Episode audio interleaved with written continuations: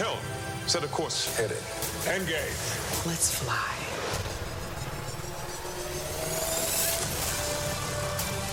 We get to do what we love. We're going again. We get to reach for the best in ourselves. We get to reach for each other. Welcome, one and all, across the Alpha Quadrant and beyond, as Fantastic Geek talks Star Trek Day. My name is Matt, and joining me, as always, is Pete. Hailing frequencies are open.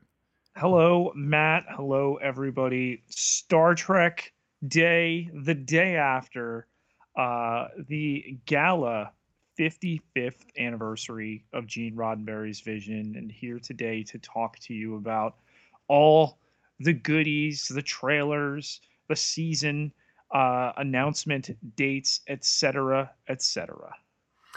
Pete, I think I'll choose my words carefully here because maybe it was not a perfect presentation, but I give uh, the Paramount Plus slash Star Trek, uh, you know, crew. I give them credit for um, doing something that was more than we're going to sit in a bunch of pre-recorded Zooms and share mm-hmm. stuff. Um, I it, it is it is I guess up to it's up to them and it's up to the people who attended in terms of you know were they feeling comfortable you know sitting close masked so on and so forth i think you know clearly nobody put a gun to people's heads and said you know you must sit in the front row around people and whatnot.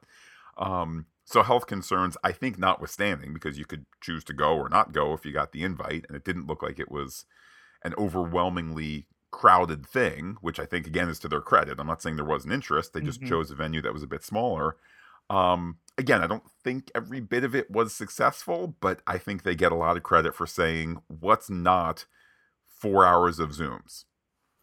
I think uh, one responsible in terms of how they held it, and two, like you said, to give them the credit for holding something physical. Yeah, there was some pre-recorded segments. Uh, for instance, Wil Wheaton had uh, spoken to uh, Star Trek Major Domo uh, Alex Kurtzman, um, you know, uh, via a, a, Zoom, a pre-recorded type of situation. Um, but other than that, you know, the the people that they had there, again, the comfortability of it.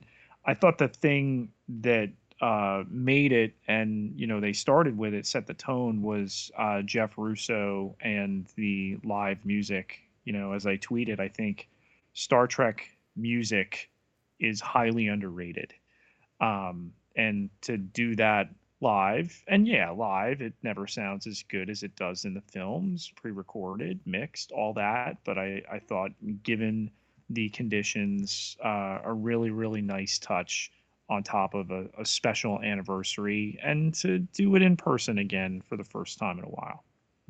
Absolutely. And if this is the foundation upon which future live and you know live streamed and, and so forth uh, events are built, okay, you know, then this was a this is a solid foundation. Um, again, I think there are some tweaks that could be made and so forth, but um, obviously, you know, it, it, there was all the impetus to make it completely digital last year, and as kind of the the Star Trek universe increasingly grows as a brand with a brand identity and things that work and so forth you know you can look back and say that was the first live Star Trek day, uh, and and uh, build it from there.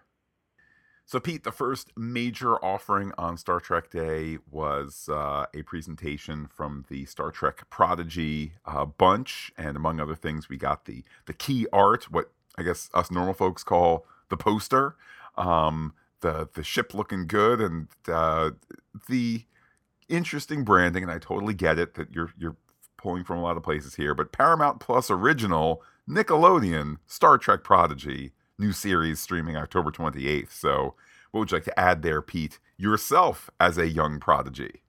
Well, you know, to get that from the uh, Hageman brothers, uh, Dan and Kevin, and a couple members of the cast. Again, you know, they they didn't pack them in because of the conditions right now, particularly in in LA um, which Matt and I were talking off mic, are not really super encouraging. Um, but kind of surprised here, Matt, that we're gonna go back to back animated offerings here. That that to me was the biggest surprise. Um, the animation I, I think is uh, interesting and it's something we're definitely going to check out we are not going to commit at this point to a week to week podcast on that uh, particularly given so many of the announcements and so many of the things that we already podcast coming at that time. But we will definitely weigh in on prodigy so you can look forward to that from fantastic geek. Uh, but yeah, it, it it's going to be a one week break uh, from Lower Decks to um, Prodigy, and again the surprise that you would go back to back animated, but with the announcement a little later on with Discovery, they're not going to start very long after that. Um, in fact, just one, two, three weeks later, November 18th, uh, for season four of Star Trek Discovery. I think that in a scenario where you have all the properties where you want them, keeping in mind, of course, this time last year, uh, Lower Decks got moved up in the schedule due to Discovery being delayed due to COVID, etc., etc. I think this year being able to pick your dates more purposefully, um, as much great buzz as there is for Prodigy, I mean, if it really truly is a kids show, you know, I real I, I just foresee it, Pete. I foresee the, the the chatter online, and I'm not even, you know, I'm not doing the voice, um, and, and so forth. I really can foresee people going, wait, in this episode, they talked about the importance of honesty, and the crew had to be honest to solve their problem. And then at the end, Janeway, Holo Janeway looked at the camera and said, don't forget, when you're talking to your moms and dads and teachers and grandmas and grandpas, you should be honest. Always tell the truth because that's the Star Trek thing to do. And people are going to be like, what is this? For kids? Yeah, it is. like, so I think that keeping that in mind, I, I, I'm again, I'm not saying oh gloom and doom for the show. I just think if you're the if you're the 20 year, the 30 year, the 40 year, the 50 year Star Trek fan, um, and you're on board for lower decks and you're on for discovery this might be this show might be a tasting menu for a couple of weeks before you go and it actually is for kids. It's not where i can sit and go but this is in retrospect this is the uh, the first appearance of the holodeck uh, by way of the rec room in the animated series. Like no it's just gonna be a kid show that, ha- that takes place in the star trek universe and that's okay. The thing that I got out of the um, the early talk with Kurtzman, and he couldn't be there because he's actually filming in Spain right now. It was unclear whether he is filming Star Trek or whether he was filming something else. Um, but he was asked by Wil Wheaton about uh, Starfleet Academy, something that's bounced around for several years. Um, the the showrunners of uh, Marvel's Runaways had actually at one point been developing a Starfleet Academy show and then moved on from that deal. Uh, so it's unclear what remains of that and if it would even be picked up as they had uh, pitched it. But um, Star Trek needs new fans. 55 years into a franchise, there needs to be new blood. Uh, definitely with this CBS revival of the brand on TV, um, there have been new fans brought to it, but the age tends to skew older. So this is business and entertainment in terms of let's get young kids on this. Okay, so in the trailer, right, you know, all right, where's the pew pew button? I I get it. But that speaks to a demographic. That speaks to a younger age group. They're going to get exposed to a Captain Janeway here, okay, albeit in holographic form. I do think things will change, obviously, in the course of that show and and what those characters become. Um, but a, a, different type of offering, and I, I think shrewd at this point uh, to be bringing the young ones in. So, with Prodigy arriving on October 28th and with Discovery arriving on November 18th, uh, the uh, Star Trek on P Plus Twitter account, breathlessly exclaiming, Star Trek Discovery returns, let's see, November. Yes, that means for the first time in over 20 years, there will be two Star Trek shows airing, capital letters here, at the same time. Um, which is cool, which is great. Um, I'm kind of surprised that they're overlapping. See, and I'm not because I really No? think, again, I'm not trying to sound down on Prodigy, but I think that there's going to be a certain core portion of the audience that's going to, you know, eat up both or watch both or whatever it might be. But I think, I think that, let me be this way. So uh, Paramount Plus has, um, as many of the streamers do, you know, has these um, profiles right within the account, and from that they can probably glean information in terms of this one account always watches Rugrats and you know uh, cartoons. This other account watches Evil from CBS and horror, and season two is even more violent. Okay, that's probably an adult. I think that they will probably see internally, hey, the adult accounts are kind of lagging on um, Prodigy, even as they have been at a higher level for Lower Decks and uh, Paramount Plus or and, and Discovery and so forth. You know, again, which is okay. Part of what differentiates the Star Trek universe from, let's say, the Marvel Cinematic Universe is you really can pick and choose. It's like it's like this grand buffet, but if you just want to go over to the salad bar, it's a great salad bar. If you just want to go over to the dessert station, that's great too. You don't need to feel like well, you need to do it all in the right order to really have a proper Thanos dinner. You can just kind of pick as you want to pick. Yeah, I mean, certainly the idea of multiple offerings for people to check out and all that. We've just gone through such gaps. I mean, you know, Matt and I have been pretty upfront about we don't get Paramount Plus when they don't have new Star Trek going. Now, um, surely uh, people have heard and seen from Netflix that Star Trek is leaving Netflix at the end of September. I'm kind of overdue, given that uh, they've had what was CBS All Access, uh, which has been essentially renamed as as Paramount Plus. Um, and to put it there to give another reason, all right, you get all your Star Trek there. Again, I think really overdue in terms of doing that. Um, but the the gaps that we had gone through, and it's good to see with the uh, the calendar announcements that we've gotten October, November, February, Strange New Worlds undated for 2022.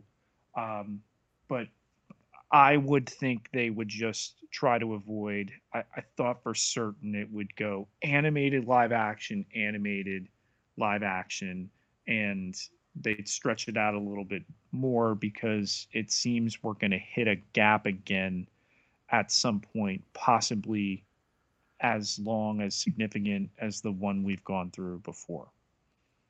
Well, that makes me think of last fall and winter, um, where yeah, again necessitated by what was in production pre-COVID and and what could be finished at home, so on and so forth.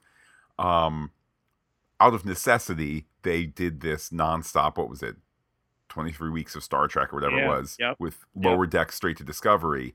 Fine, yes, Prodigy has been added to the mix, but it seems like lower decks leading into Discovery largely unbroken. I mean, it'll be lower decks is going to end on October 14th, and Discovery is going to start on November 18th. So four weeks.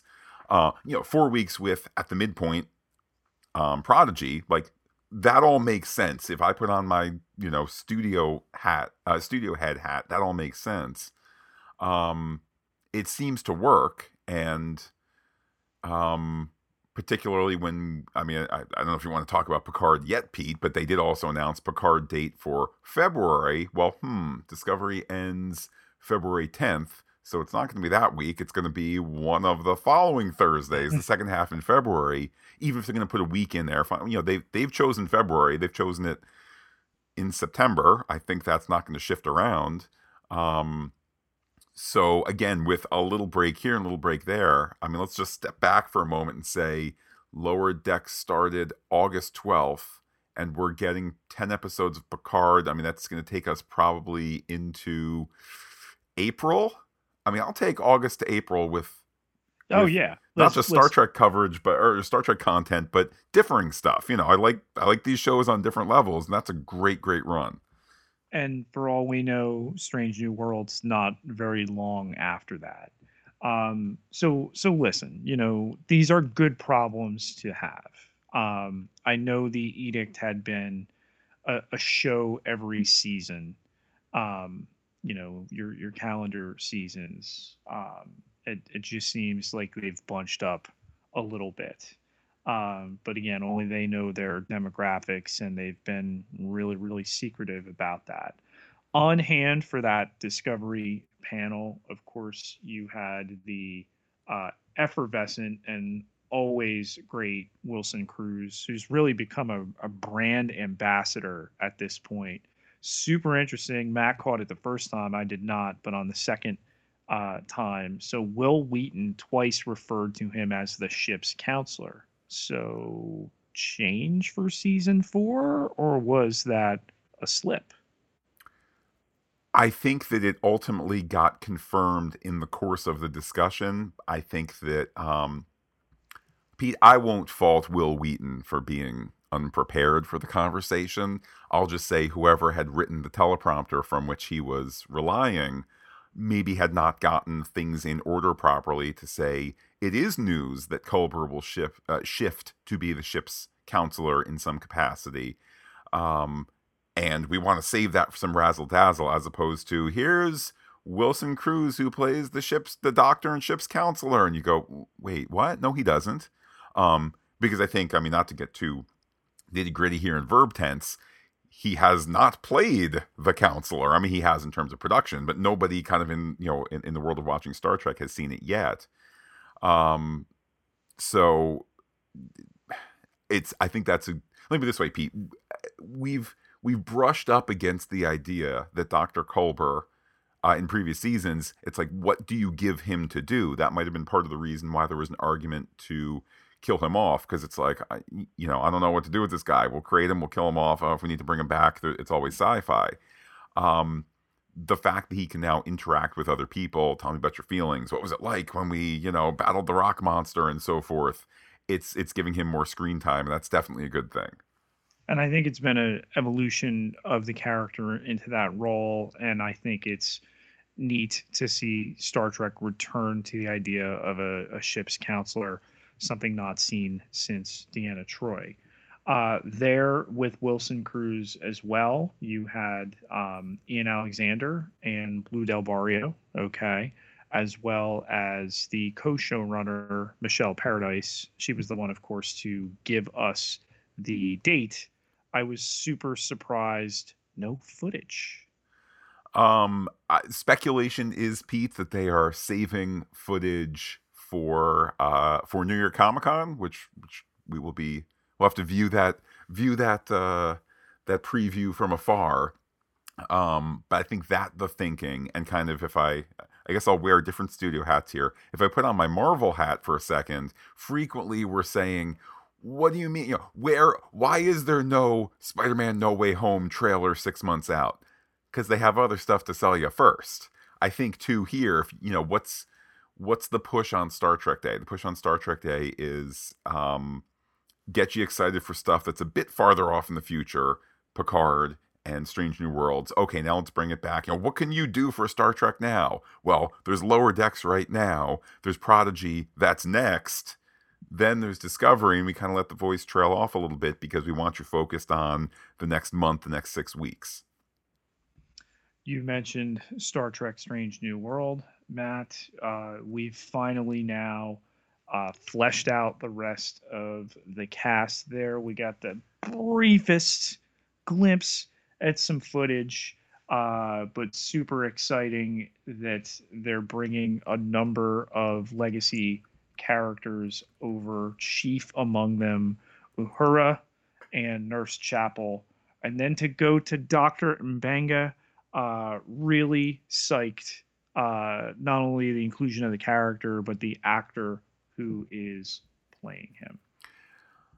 if you're not going to give us a trailer, which again, a they might not have the um they might have the bank of footage that they want by which i mean i, I think they're largely done filming the season but they might not have a lot of the special effects stuff fine um initially i was like wait you're gonna have anson mount tell you who he's playing and then ethan peck tell you who he's playing and rebecca Romijn, you know who now it's there now w- without them making a lot of razzle dazzle on the bottom it's rebecca Romijn playing una Chin Dash Riley, and it's like, okay, I, Pete, I know I've fought the the you know hashtag my Star Trek battle of no, just make her number one, keep it impossibly, uh, you know, just just kind of keep it impossibly vague. All right, you want to?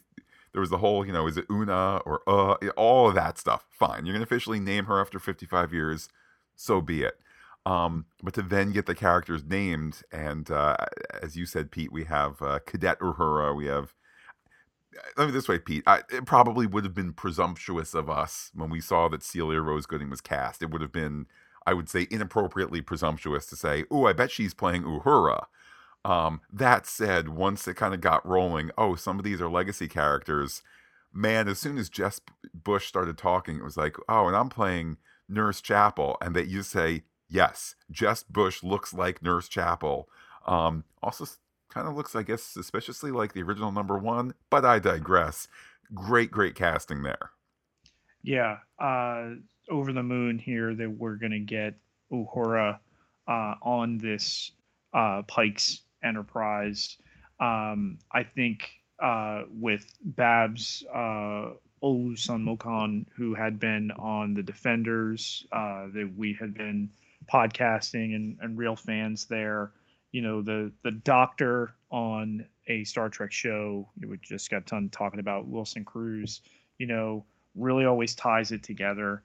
And here in a show that, you know, if there was one thing that was a little trite in terms of this presentation, and they had, um, you know, showrunner Akiva Goldsman, you know, again with well, we're going to tell episodic stories. You know, everything else is serialized, but this is episodic. But there'll be some serialized elements, which, you know, as as long as this show has been uh, publicly known, has kind of been beaten to death. Um, the idea that you know occurred to me today to be able to drill now into these characters, both legacy characters and then you know somebody new like Melissa Melissa Navia who's playing Lieutenant Erica Ortegas. Okay, and then we have uh, you know the the thing that's kind of flown under the radar. Okay, but when you have a character whose last name is Noonien hyphen Singh on Pike's Enterprise, and her first name is La'an, you know, kind of sounds like the Khan uh, and she looks a little bit like a Benedict Cumberbatch, except female. Uh, I need to know more about Christina Chong's character. I I will say on the podcast what I said to you via text. I am of all these characters, I am the most skeptical about La'ana, or is it just La'an? um, La'an Noonien Singh. I'm most skeptical about that. That's my arms crossed how could you possibly do this? Is this um, Discovery helmsman guy who gets sucked out the uh, the brig in the first episode? I mean, remember back those oh yeah announcements, you know, and the the transporter effect, you know, so and so is, you know, uh, cadet whomever, and boom, off the show. Um, I would say maybe, although, I mean, look, one of the great hallmarks of Star Trek is, of course, its diversity. Um, to my eyes, Christina Chong, uh, amongst the announced cast, is the only uh, Asian member. So, uh, let me this way: it'll be it'll be a minus one for diversity if this is kind of a stunt thing of oh, it's a it's a Noonien Singh oh we killed her off just like uh, um, was that Ensign Connor? Was that his name? Um, yes. yeah Yep. Let me I, let me put it this way. I think we are. I suspect that we are meant to say, I don't see how this fits. um, and let that be part of it. Let that be part of our understanding of it. If a year from now we're saying, "Oh my goodness, La'an all the way," I can't wait to get my La'an tattoo because she's the best character, you know, in in, in the last thirty years of Star Trek. Okay, um, you know, it's with it's with skepticism but an open mind that I'm willing to watch.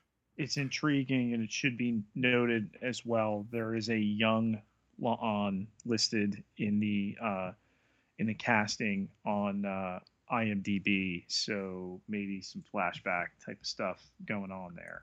Um, rounding out that cast, Bruce Horak, who I did not know uh, till Matt told me uh, is legally blind, and you know if you look at the character still. Uh, the character of Hemmer that he's playing in Andorian, uh, he is blind. I didn't notice the eyes initially. Um, so you know, you you talk about the uh, diversity there. Um, you know, this is the uh, he's not an Andorian actually. He's an Aenar. It's a uh, subspecies. A subspecies which is itself uh, is itself blind. So I mean, again, I, I, Pete, I must confess, I don't know the last time or ever. I don't know when the last time was I saw a blind performer um, on a TV show, period, let alone as a series regular or recurring, whatever the nature of of uh, of the character here. Um, again, it's you know, of all shows, it should be a Star Trek show that's saying, um, let's take this artist in Bruce Horak, again, legally blind, not completely sightless, and he he produces uh, paintings and so forth, uh, among other talents. Let's let's increase the the infinite diversity and infinite combinations here particularly you know if you want to do that to to continue to uh, carry on the proud tradition of diversity in star trek and not for nothing you got an entire species that's blind i mean it's it's it's an exciting um it's an exciting turn for diversity it's also like Pete, you know, for these people, I mean, none of these people are like, you know, the Rick Berman era. Oh, I've been around for 200 episodes of Star Trek. I can't really think of anything new or, you know, that kind of thing. It's exciting to be like, how do you write a story for a blind character? I want to see that story, you know, and I mean, really blind. I love Geordi, I love LeVar Burton, but, you know, he's blind. He just has supervision and that gives him headaches until that's not convenient for the story. Then we just say he's got supervision uh, this is going to be int- it's going to be interesting to see how you how this character unfolds. Given that Lower Decks is on now, the news there was relatively light. They did give us a mid-season uh, trailer, um, so you know, to to think that this show began a year ago, to think how entrenched it is in terms of current Star Trek, um, it only makes sense that they would put this a little later in the presentation, really building up to the the final panel of the night. Yeah, and if you think of how TV used to be, if you think of, for example, Star Trek in the '90s, pick your show, right? Um, when you're doing 24 episodes, you have some some entire episodes or some you know really really vibrant B plots within episodes that are lighter, that are more goofy. You know, it's it's you know chasing you know spying on Garak. Who's he spying on? You know th- things of that sort. Lower Decks kind of is that by and large. You know, if we look at last year, or let's let's even let's look at this current run. You know, Lower Decks, Discovery. I'll just kind of pause Prodigy because again, it's kind of more meant for kids. But Lower Decks, Discovery, Picard. Yeah, Lower Decks is meant to be the lighter one. Yes, it has characters we care about and so forth. But uh, I don't know. I just I just continue to find Lower Decks sparkling in a way that the other shows don't, and that doesn't mean that I like it more than Discovery, and it doesn't mean that you know I'm here to say Picard is too dark, although you know I'm on record as saying it's not my favorite. Um, but I, I just the tone of Lower Decks is perfect.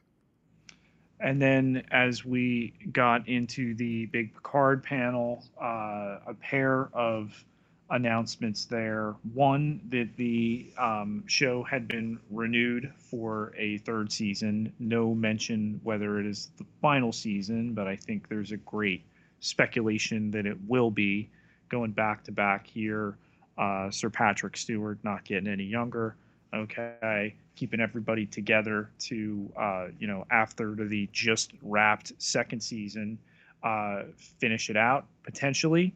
Um, and then that trailer for the second season, you know, we all knew that John de Lancie was going to reprise Q.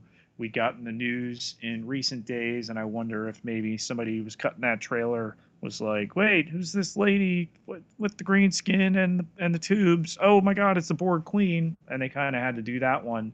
But I think again, under the censors here, Matt, uh, it's not only a Q story, it is a time travel story as well. They're going to go back in time to Los Angeles, hence the Starfleet Delta traffic teaser Mm. image that had appeared before.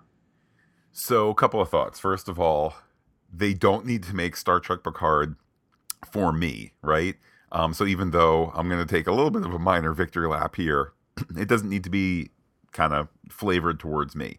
That said, I feel like going back to the early 21st century is an opportunity to lighten things up a little bit because you get to have the modern version of, you know, of the nuclear Wessels moment, right? You get to sit and go, how did they ever deal with those ancient tricorders? You know, oh, he's holding an iPhone. Like, haha. You get to have those moments of levity. Um, Pete, I just hope, I hope that the worst thing from Star Trek Voyager is able to come back in this episode, okay? I want an update from the Sarah Silverman character who appeared in the Voyager goes back to 1990s thing, and she says to Tuvok, "What's that thing in your pocket?" Uh, while they're at the Griffith Observatory, bring her back. Small role, big role, as mayor, as a homeless person, as a whatever it is. It could be the, could, could be whatever you want to make it. Bring back hashtag bring back Sarah Silverman. Seeing Jeri Ryan and Michelle Hurd uh, attempt to drive a car uh, is worth the the trailer alone. Um, and then the idea they seem to be heavily teasing some kind of mirror universe aspect to this with the uh, totalitarian regime uh, that's taken hold of uh, you know Starfleet.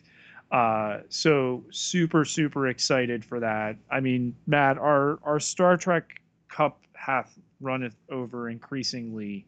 Um, but the the number of shows and the excitement uh, with all these announcements and these looks. I mean, it. I guess it would have been too much to be looking at new footage from Discovery to get a trailer from uh, Strange New Worlds that you, you just give enough, and as we go, when we need it, we'll get it. Uh, but boy, this trailer for Picard uh, has me salivating. I have to wonder too does the trailer from Picard feature any of the episode uh, directed by Lea Thompson? Do they go back to the future with a Back to the Future star who directed one of the episodes? Um, I mean, come on, she has to do. She, if you tell me Lea Thompson directed the episode where they're all uh they're all in uh in uh Rios's ship and they're trying to get enough dilithium to get to the other planet and come on she's got to do a she's got to do either you go back to the future you go back to the past you're caught in the past come on right? She's got to do one of those. Are you saying that Picard has the hots for his mom? um may, Pete maybe. And is his name Picard or is it Calvin Klein? That's what I want to know So I think overall, uh, despite areas of the presentation that could have been improved, uh, I think that the overall message from this was a lot of enthusiasm about Picard.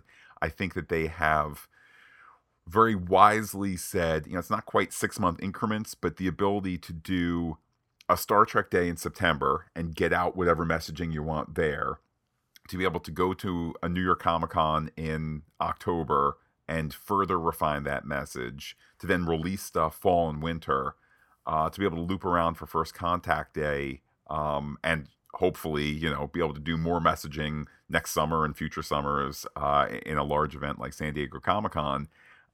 good job there for kind of having four dates on the calendar where you can you can drop big news because again, we don't need to be too excited about Strange New Worlds right now and to be like, oh, I can't wait to see this this you know th- this new and vital version of Uhura. Oh, back to the Lower Decks cartoon. No, it should be. I can't wait to see footage for Strange New Worlds, and I'm excited to watch Lower Decks the next day. Yeah, uh, the the more Star Trek, the better. Uh, like I said, my only concern was, you know, uh, spacing it out um, so it doesn't get lost in the noise. Um, you know, the the mention again of Starfleet Academy, no mention, and and really shouldn't have been any mention in in this night last night of the Section Thirty One show. Um, but you know, something that is in the parking lot proverbially that uh, hopefully we better still see. You know, they, they had a pilot ready to go. They were prepared to announce casting. They were going to film um, a year ago uh, in the spring, and obviously we know how that went. Um, but yeah, you know, the five shows on right now. They've said it'll it'll be that until one of them uh, bumps off, um, finishes up, and that'll either be Picard or Discovery you know, I think the likelihood of that show getting made, uh, you know, I think that the likelihood is low. I think that that was the the the gentleman and gentle lady's way of saying it's not happening. But I would love to be proved wrong there. I really, really would. But to bring it back kind of to where it, it started in a certain sense, you know, we're not fans of the Paramount Plus offerings. I mean, even with the you know Paramount and CBS having joined forces again and so forth. Pete, I'm open to any streamer that's got good stuff. And honest to goodness, there's like nothing else there. However, they got me for lower decks and all those weeks. Um, mathematically, it's probably not worth canceling. I'd have to see when the billing date is, blah, blah, blah. It's probably not worth canceling to save 10 bucks in between lower decks and discovery, let alone the interest at least curs- cursory for me to check out Prodigy then the run for Disco, the run for Picard. You know, again, if you get me August to April, it could be for one show, it could be for many shows. It's it's working. The state of Star Trek is strong. I did watch The Stand while we still had our um, our uh, subscription working, and that was okay. Um, I'm kind of surprised they've let short treks fall by the wayside, but I think, you know, that was kind of an ancillary situation. Like, let us use this to showcase, okay, we can do a couple animated things. We can, you know, have some extra uh, footage that'll set up, uh, at least in terms of confidence, uh, a Pike's Enterprise series. Um, but it'd be nice to see some of those come back as well. I do have to wonder, kind of, just from the math of it. I think it made sense two years ago when there was less Star Trek content to go around. I don't know what a short trek costs you. I know generally, you know, to get the 15 minutes or so, you're talking a two or three day shoot, something like that. I don't know if you crunch the numbers and go, or we could just make a jam packed season finale for what it costs to do 15 minutes, we could just take that money and make a make a jam packed season finale um, that will strengthen the the the core series, whatever the, the focus you know might be. Versus, hey, this December first, you get to see a lady who's taking a Star Trek test. As great as that short trek was, I, I I don't. I guess what I'm trying to say is I don't know that it is necessary anymore but maybe it will be necessary again, or maybe we're going to reach April and go, oh my goodness, what a great run. Oh, and Stranger Worlds doesn't come till August. Oh, but we have six short tracks coming. Like, if it is enough, frankly, Pete, if it's enough to keep us subscribed to Paramount Plus, then it's working. And if it's enough to keep, I don't, when I say the me, I don't mean you and I and our shared Paramount Plus account. I mean, if it's enough to sit and go, uh, hey, it costs, you know, $800,000 to do a short track. Uh, okay, it's going to bring in six million dollars worth of subscriptions. Okay, then that makes sense, and that works. Well, whatever Star Trek content will be coming, Phantastic Geek will be there to bring it to you. Indeed, Pete. As always, we remain listener supported and so proud uh, that that is the case. You know, Star Trek for me, that's it's my home, my home base, my home ship, my home crew, and uh, to know that there's people uh, helping along with those storage and bandwidth costs really does mean the strange new worlds. So get yourself over to patreon.com slash phantastic geek with the P and the H. Takes just a dollar a month to get you behind that door. Help us do what it is we do. Bring it to you. You place a value on our content, all sorts of levels to contribute at can't contribute right now, get yourself over to Apple Podcasts, leave a rating in seconds or a review in just a little bit longer to any of our fleet of Star Trek feeds. Uh, you've got your Star Trek Discovery, you've got your Star Trek Picard, you've got your Star Trek Lower Decks. I'm super uh, anxious to see what Matt's going to cook up for Strange New Worlds. And Pete, let's keep this Star Trek conversation going. How can people talk with you on Twitter?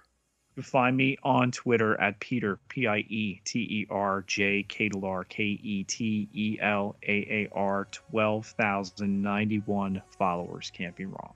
And while I'm personally on Twitter as Looking Back Lost, do be in touch with the podcast. Comment on phantasticgeek.com. Check us out on Twitter, Instagram, Gmail, where we are Phantastic Geek as well. But wait, there's more facebook.com slash phantastic geek with the P and the H, all one word, like it today.